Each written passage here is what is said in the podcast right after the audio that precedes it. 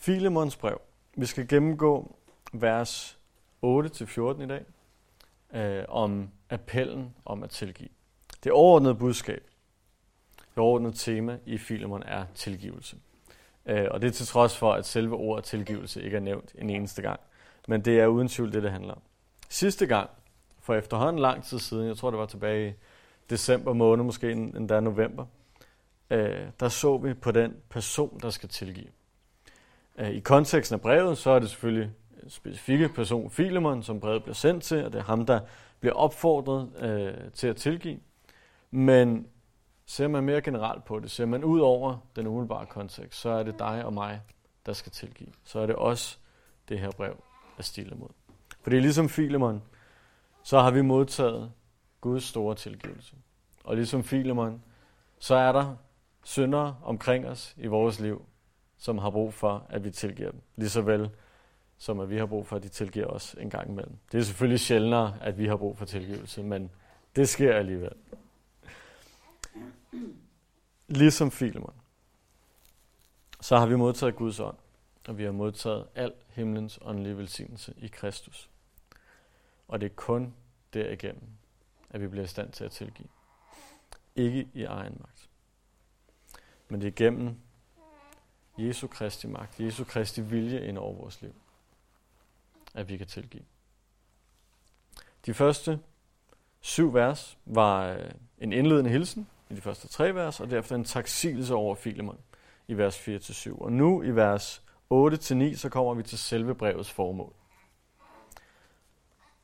Selvom jeg derfor med stor frimodighed i Kristus kunne forholde dig din pligt, vil jeg for kærlighedens skyld hellere rette en bøn til dig, sådan som jeg er, en gammel Paulus, og nu også Kristi Jesu fang. Paulus han kunne nemt her have trukket det, jeg vælger at kalde apostelkortet. Det er et kort, som ikke særlig mange af os har, men Paulus han havde det. Han havde faktisk rigtig mange forskellige kort i lommen.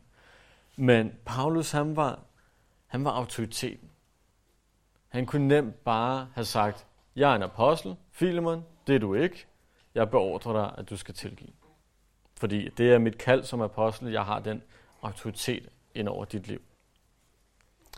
Han havde sågar grundlagt den menighed, som Filemon var pastor. Han var Guds værktøj til at frelse Filemon. Han havde mange kort, han kunne trække for at sige, jeg har autoritet. Han kunne nemt bare have sagt, jeg er over dig, derfor uddelegerer jeg over dig.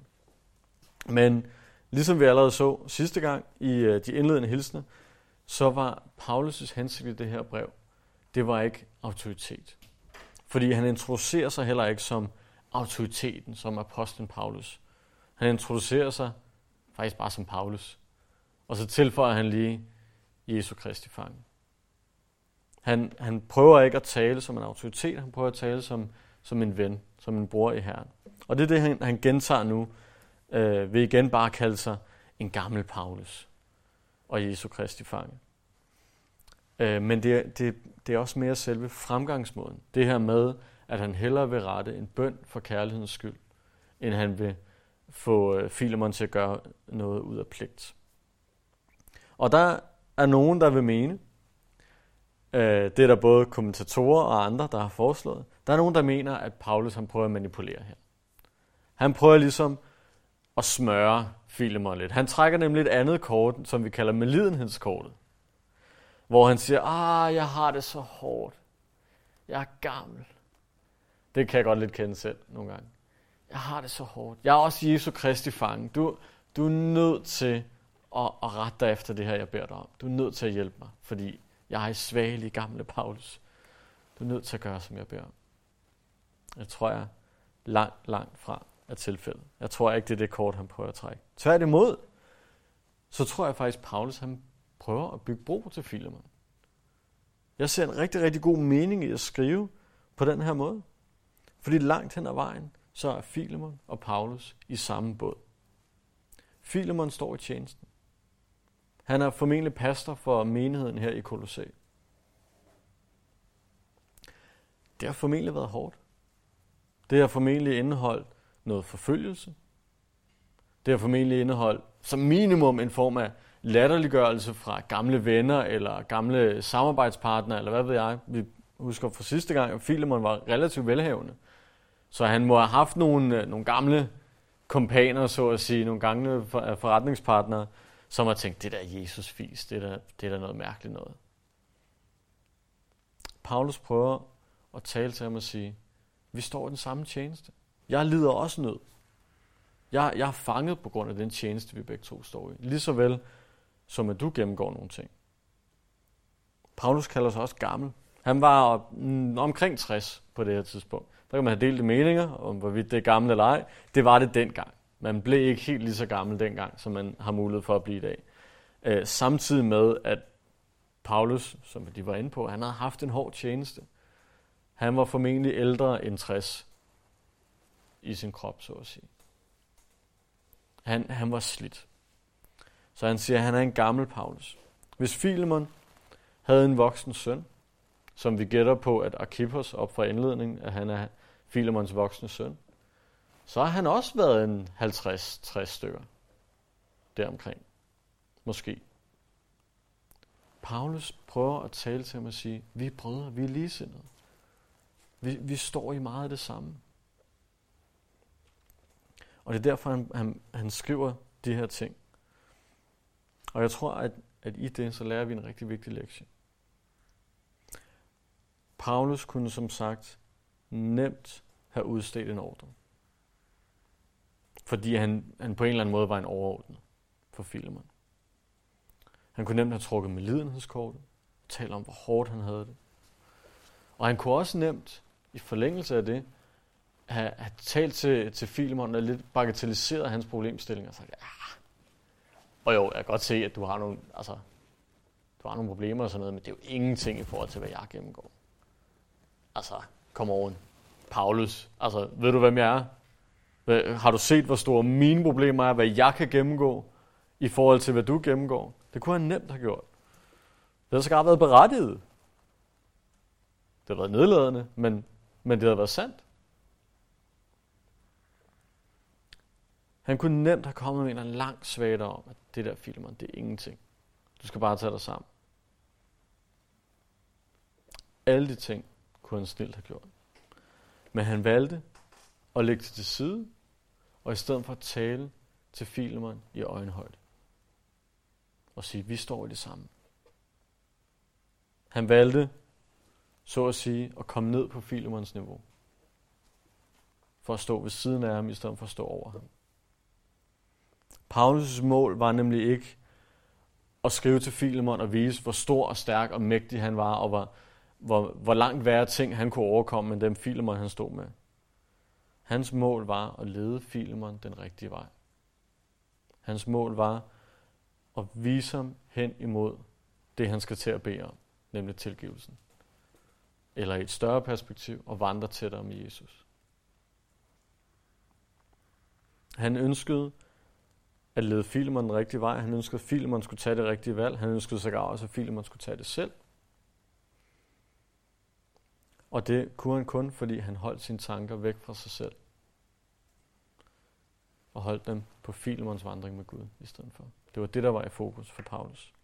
Al rådgivning, al vejledning, og det er lektion til os. Om det så er fra, fra en stor autoritet til en almindelig disciple, så at sige, eller hvad vi skal kalde det, eller om det er bare fra dig til mig og mig til dig. Al rådgivning og vejledning i den kristne tro er nødt til at være i øjenhøjde. Og det er nødt til at være med det mål for øje at opfordre og opmuntre den anden person til at følge Kristus mere. Til at vandre tættere med Jesus. Paulus prøver altså at tale til Filemon i øjenhøjde. Og det han så ønsker at gøre, det der er hele brevets formål, som vi ser i de her to vers, det er at rette en bøn mod Filemon. Og det gør han for kærlighedens skyld, står der. Det kommer vi tilbage til om lige om lidt. Så Paulus han starter med at lægge bunden. Han starter med at, at vise Filemon i de første syv vers, hvad er det for en kærlighed, der ligger i dig? Hvad er det, du har modtaget fra Jesus? Øh, hvad er det for en ånd, der bor i dig? Eller med andre ord, du kan godt du er i stand til det, og det kan godt være, det er en stor opgave, men du er i stand til det på grund af den magt, der ligger i dig.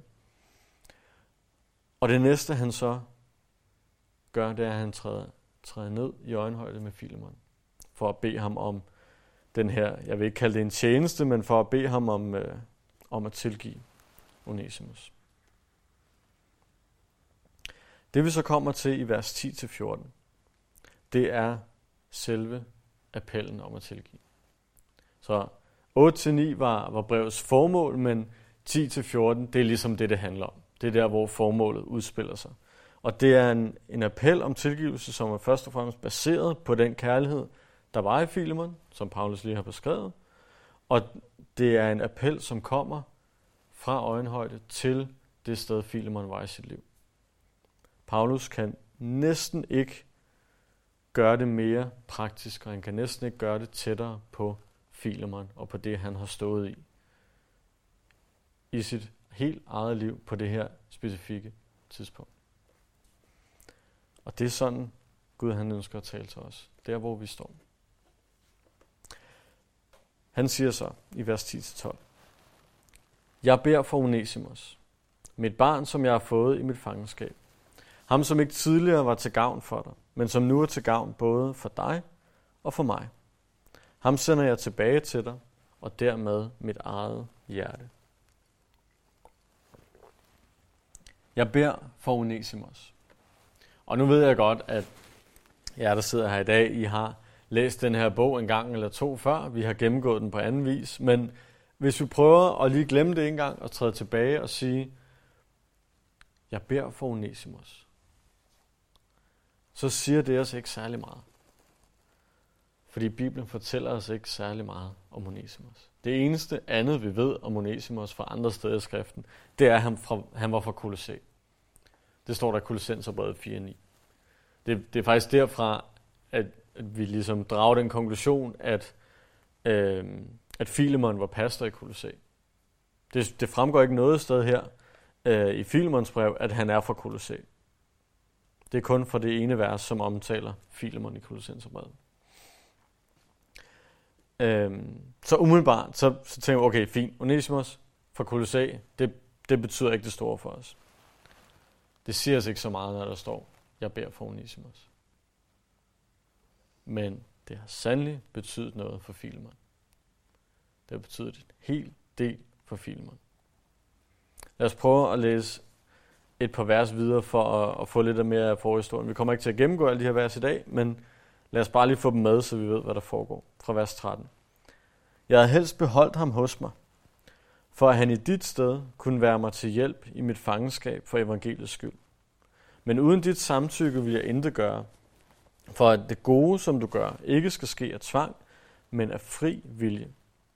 Måske blev han taget fra dig for en tid, for at du kunne få ham tilbage for altid. Ikke længere som en slave, men som mere end en slave, en kær broder. Det er han i høj grad for mig.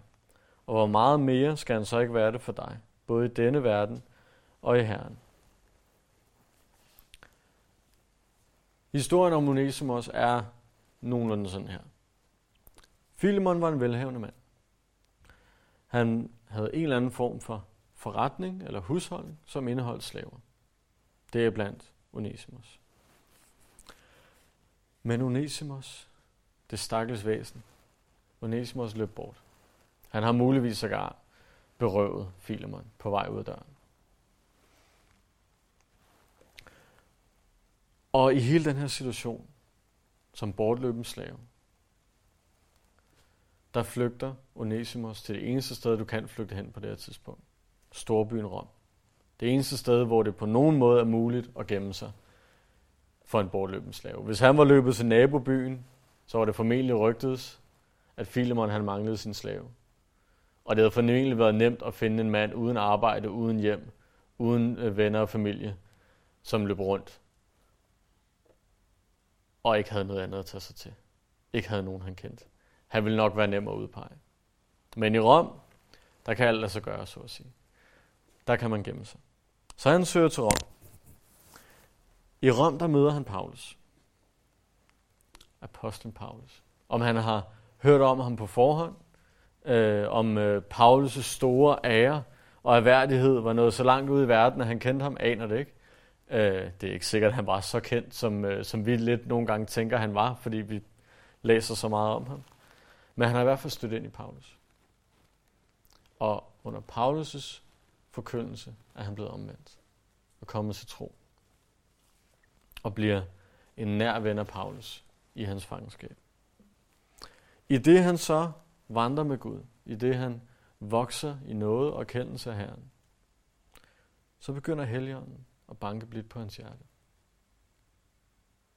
Og han siger måske til ham, jeg har tilgivet dig al din synd. Den er fjernet lige så langt som øst er fra vest. Men du har også syndet mod Filemon. Og det er vigtigt, at du gør op med det. Det er vigtigt, at du søger hans tilgivelse. Du har min, men det er vigtigt, at du også søger Filemons. Og det er ikke til at vide, hvor lang tid Onesimus har gået med det her. Det kan godt være, at han med det samme har tænkt, det er rigtigt, det gør jeg. Det kan også være, at han har tænkt, altså straffen for at løbe bort som slave, det er dødsstraf. For det meste. Og jeg var jo hans slave, og jeg er løbet bort. Så hvis jeg går tilbage, og han ikke tilgiver mig, så er jeg død. Det kan godt være, at han har kæmpet med det her i noget tid. Det, det ved vi ikke. Men under alle omstændigheder, så har han til sidst kommet til den konklusion, at ja, der er nødt til at tage tilbage og søge om tilgivelse. Så han har formentlig gået til Paulus, hans store mentor, og sagt, Paulus, hvad, hvad gør jeg? Og Paulus, han har prøvet alt, hvad han kunne. Og sige, det er det rigtige, du gør. Og nu skal du bare høre, nu skriver jeg et brev. Fordi jeg kender nemlig Filemon. Nu, nu prøver vi at løse det her på den gode måde. Så Paulus prøver at hjælpe ham ved at skrive et brev til Filemon om, at han skal tilgive Onesimus. Så når Paulus han skriver, jeg beder for Onesimus, så er det alt det her, der ligger til grund for det. Det er alt det, der er forhistorien. Og der er sågar mere end det, eller mindre, om man vil. Fordi Filemon ved ikke, hvad der er sket med Onesimus. Han ved ikke, at han er blevet kristen, ligesom han selv er. For ham er Onesimus en bortløbens slave. Det vi ved med sikkerhed, det er, at det her brev bliver fragtet af en gut, der hedder Tykikos, en broder af Herren. Og det bliver fragtet sammen med Kolossenserbrevet. Det er jo ikke så mærkeligt, at Kolossenserbrevet både handler om forholdet mellem slaveejer og slave, og handler om tilgivelse mellem kristne. Det kan være, at tankerne lige var i Paulus' hoved på det tidspunkt. Det er også en måde, Gud arbejder på til at få sit ord skrevet. Men vi ved også, at Tychikos han har Onesimus med sig i det, han bringer de her breve til Filemon. Og vi kan næsten forestille os, vi kan næsten lave en hel film ud af det her, ikke? Den bortløbende slave kommer gående tilbage mod Filemon, sammen med Tychikos. Og måske har Filemon fået øje på dem. Og nu digter jeg, men lad os, lad os, bare, lad os bare gætte lidt, hvad der kunne være foregået. Måske har Filemon stået der på afstand og fået øje på dem. Og han tænkte, nå, der kommer to gutter. Lad os se, hvad, hvad, hvad de har med sig. Og så kommer de lidt tættere på. Måske han kender Tykikos, måske han ikke gør. Han kender i hvert fald manden ved siden af. Måske han har stået i starten og tænkt, nej, det kan ikke være. Det, nej, nej, altså han kommer jo gående uden lænker, og han har stadig hovedet på toppen, og altså, det, det, det kan ikke være... Er det? Er det Onesimus? Kan, kan jeg vide, hvilke, hvilke tanker, der er gået igennem hovedet? Ikke? Jeg tror, jeg, jeg vil i hvert fald, øh, eller det ved jeg ikke, om jeg ville, men en, en tanke kunne være, hvor mit svær? Nu skal jeg vise den knægt. Det er ikke til at vide. Det ville i hvert fald have været normalt for mange slaveejere dengang at tænke akkurat ah, det. Jeg læste en beretning om, at en, øh, en, der var en slave, der havde båret nogle glaskubler for, for sin herre. Og så han tabt en af dem, som var gået i stykker. Dødstraf. Fordi sådan var virkeligheden dengang.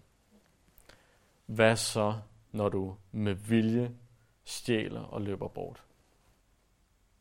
Korsfæstelse var det mest almindelige som straf. Så det ville have været helt normalt for Filemon at tænke sådan nogle tanker. Men samtidig, så bliver det forunderligt, fordi han kommer uden lænker. Han kommer frivilligt. Tykikos holder ham ikke engang i armen. Hvad i alverden foregår der, hvor Filemon har tænkt?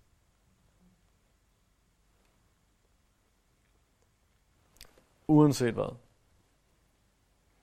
har der været tusind tanker i hovedet på Filemon.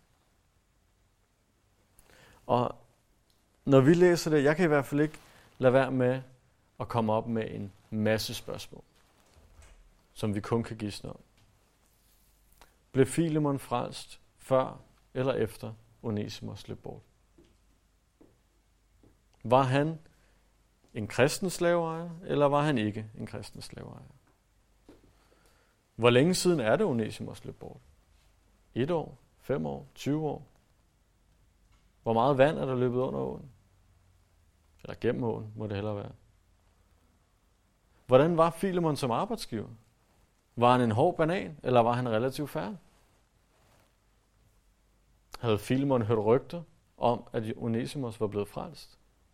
Vidste han måske godt lidt, at han var blevet en bruder? Der er rigtig, rigtig mange ubekendte. Der er rigtig mange ting, der kan forme den her historie på rigtig mange forskellige måder. Men vi ved det ikke. Det vi ved med sikkerhed, det er, at Onesimus var en bortløben slave, som frivilligt vendte tilbage til sin herre. Og hvad end svarene er på de her førnævnte spørgsmål, så ja, så har Filemons hoved været propfyldt med tanker om, hvad i alverden det var, der foregik. Og jeg tror ikke, det bliver meget bedre af ordene, jeg beder for Onesimus. Det havde nok været nemmere med ordene, jeg har fanget ham, værsgo. Men jeg beder for Onesimus var nok ikke de ord, han lige havde forestillet sig, han skulle høre. Men det er nu engang det, Paulus gør. Og derefter så begynder han så at forklare den her historie, som, som vi netop læste med, at at Onesimus er kommet til tro på ham, at de er blevet tætte venner, han er blevet en stor hjælp for ham i hans fangenskab, alle de her ting. Han viser meget, meget tydeligt i de her vers, at Onesimus både følelsesmæssigt og rent praktisk betyder rigtig, rigtig meget for Paulus. Og det er derfor en, det er ikke bare en, en stor ting over for Filemon, at Onesimus kommer tilbage. Det er også stor, en stor ting for Paulus at give slip på ham. Der er meget på spil for alle tre parter. Og det viser han meget tydeligt, når han skriver, at han sender sit eget hjerte tilbage. Paulus ved udmærket godt, hvad det er for en straf, han risikerer at løbe ind i. Og det er hans eget hjerte, han sender mod den her mulige straf. Navnet Onesimus betyder i øvrigt gavnlig eller behjælpelig. Så det er et ordspil, når Paulus han beskriver, at gavnlig tidligere ikke var gavnlig for Filemon, i og med at han stjal og løb bort. Øh, men nu er han både til gavn for Paulus og Filemon.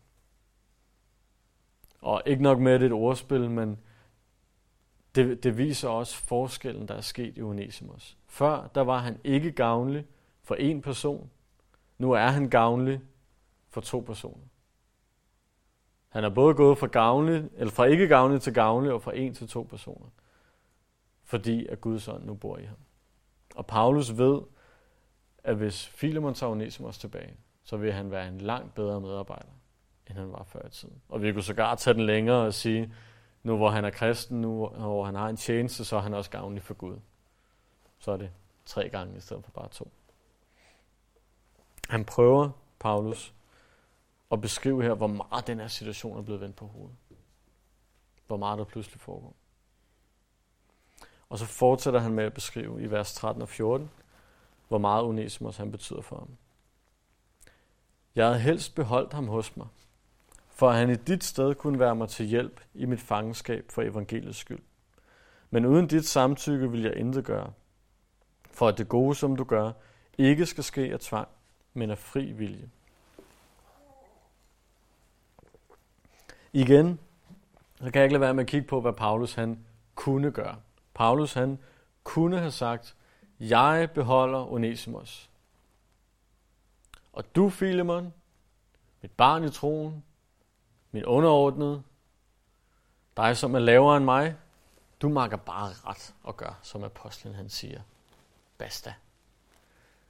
Det kunne han nemt have sagt. Han kunne også have sagt, du kan mumle og klage lige så meget du vil, men du skal tilgive ham. Du skal tage ham tilbage. Og du skal lade hans hoved sidde på. Det kunne han også have sagt. Eller alt muligt andet den dur.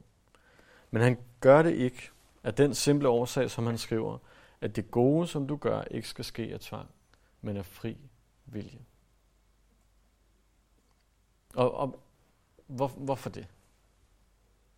Hvor, hvorfor er det nødvendigt, at det skal være frivilligt? Er det, ikke, er det ikke bare et mål i sig selv, at Onesimus ligesom skal overleve, og de alle sammen bare skal komme videre i deres liv? Det, det, det synes jeg i sig selv vil være en fin ting. At en mand overlever, og de ligesom ja, prøver at blive venner og prøver at få det til at fungere. Ikke? Hvorfor er det ikke fint nok, at Filemon han tilgiver under tvang? Så længe han tilgiver. Hvorfor er det, at Paulus han retter den her bøn for kærlighedens skyld? Det er der én god grund til. Fordi tilgivelse under tvang ikke er tilgivelse. Det er tvang, hvis du skulle være i tvivl. Tilgivelse er ikke, det er ikke bare en gerning, som fjerner en straf eller giver en gave, og, og så er det ligesom det. Det er en ændring af hjertets indstilling over for den person, der tilgives. Du har ikke tilgivet nogen, hvis du bare siger til personen, du er tilgivet, og så lad være med at straffe personen, og så i øvrigt går hen og surmuler omkring det, og hader personen efterfølgende i dit indre. Det, det er ikke tilgivelse. Det er et ekstremt et tilfælde, men jeg tror alle sammen, at vi kan tænke på situationer i vores liv, hvor vi har sagt, ja, ja, du, du er tilgivet, og så er gået, åh, det, åh, det var også irriterende det der. Det er ikke tilgivelse. Tilgivelse er både det udvendige og det indvendige. Og det er som sagt en ændring af hjertets indstilling over for personen.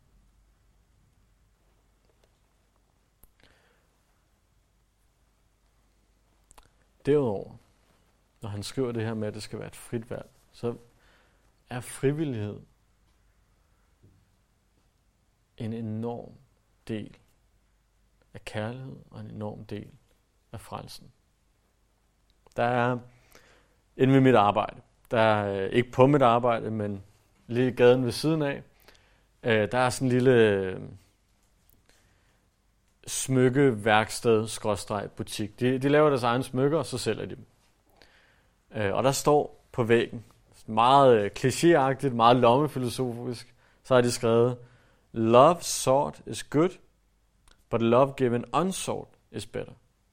Altså kærlighed, der er blevet søgt efter, er godt, men kærlighed, der er givet uden at det er blevet søgt efter, uden at det er blevet efterspurgt, altså givet frivilligt uden tvang, det er bedre. Hvis Paulus han beordrer, at Filemon tilgiver, så er det godt. Så er det fint. Altså, hvis han rent faktisk tilgiver.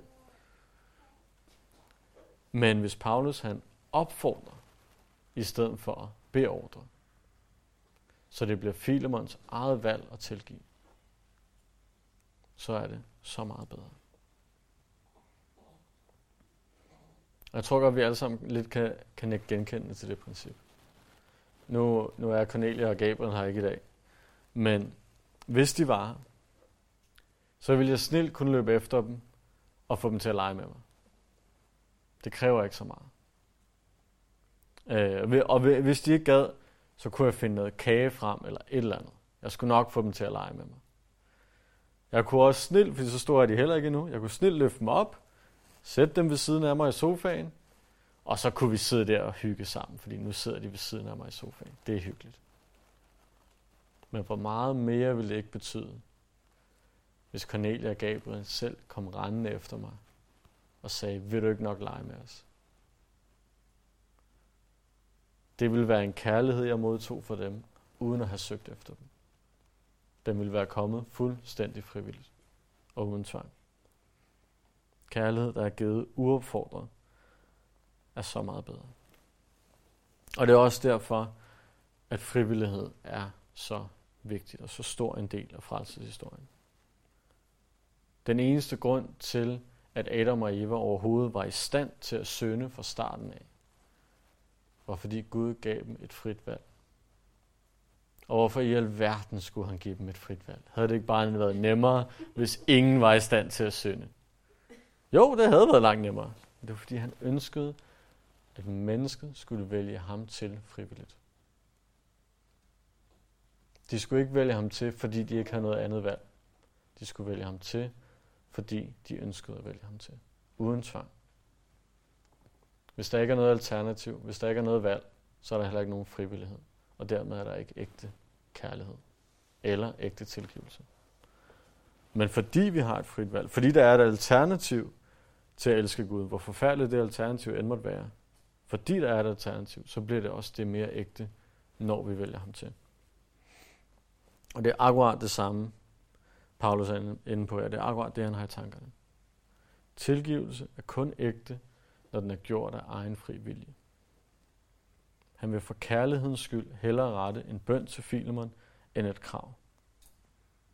Han appellerer til den kærlighed, han selv beskrev som værende i Filemon i starten. Kristi kærlighed. Kristi kærlighed, som er det eneste bånd i vores liv, som opfordrer os, der, der står faktisk, at det tvinger os til at leve for ham. Med al den frugt, som det nu engang medfører i vores liv. Gud ønsker ikke, at vi skal være hverken motiveret eller stimuleret eller noget andet af noget som helst andet end Guds kærlighed til os og vores kærlighed tilbage til ham. Og i vores forhold til Gud, der kunne han nemt have talt ned fra sin høje bolig og sagt til os mennesker, I skal tilgive, for det er det rigtige at gøre. Basta. Det er mig, der bestemmer. Det er mig, der er Gud. I skal tilgive. Men det var ikke måden, han gjorde det på. For ligesom Paulus, så kom Jesus ned i vores øjenhøjde for at vise først og fremmest, hvad tilgivelse er. Og for at kunne sige ikke bare, I skal tilgive, men i skal tilgive, ligesom jeg tilgiver. Vi finder styrken, og vi finder evnen til at tilgive i ham. I hans kærlighed. Og samtidig så ønsker han, at vi skal træffe valget selv. Så han siger på den ene side, I skal tilgive. Men samtidig siger han, men I skal selv vælge at gøre det. Og hvis I er svært ved at vælge det, hvis I er svært ved at gøre det, hvis I er svært ved at gemme, glemme de der surmule tanker, så find kærligheden i ham. Find kærligheden i det sted, Paulus beskrev, Filemon havde fået den fra. Fra Jesus selv. Lad os bede. Her, jeg tror, noget af det sværeste her i verden, det er at tilgive. Og det gør det bare så meget større, at du har tilgivet os. Her tak, at du kom ned og gjorde tilgivelse praktisk. Gjorde det muligt ved at, at give os af din ånd. Jeg takker, at du har tilgivet os. Og jeg beder, at hvis, hvis der sidder nogen her i dag, inklusiv mig selv, som har, har brug for at tilgive nogen, at giv os lysten til det, at giv os viljen til det, og giv os styrken til det. Hjælp os til at udleve Den samme tilgivelse, som du har givet os. Pris dit navn, far. Amen.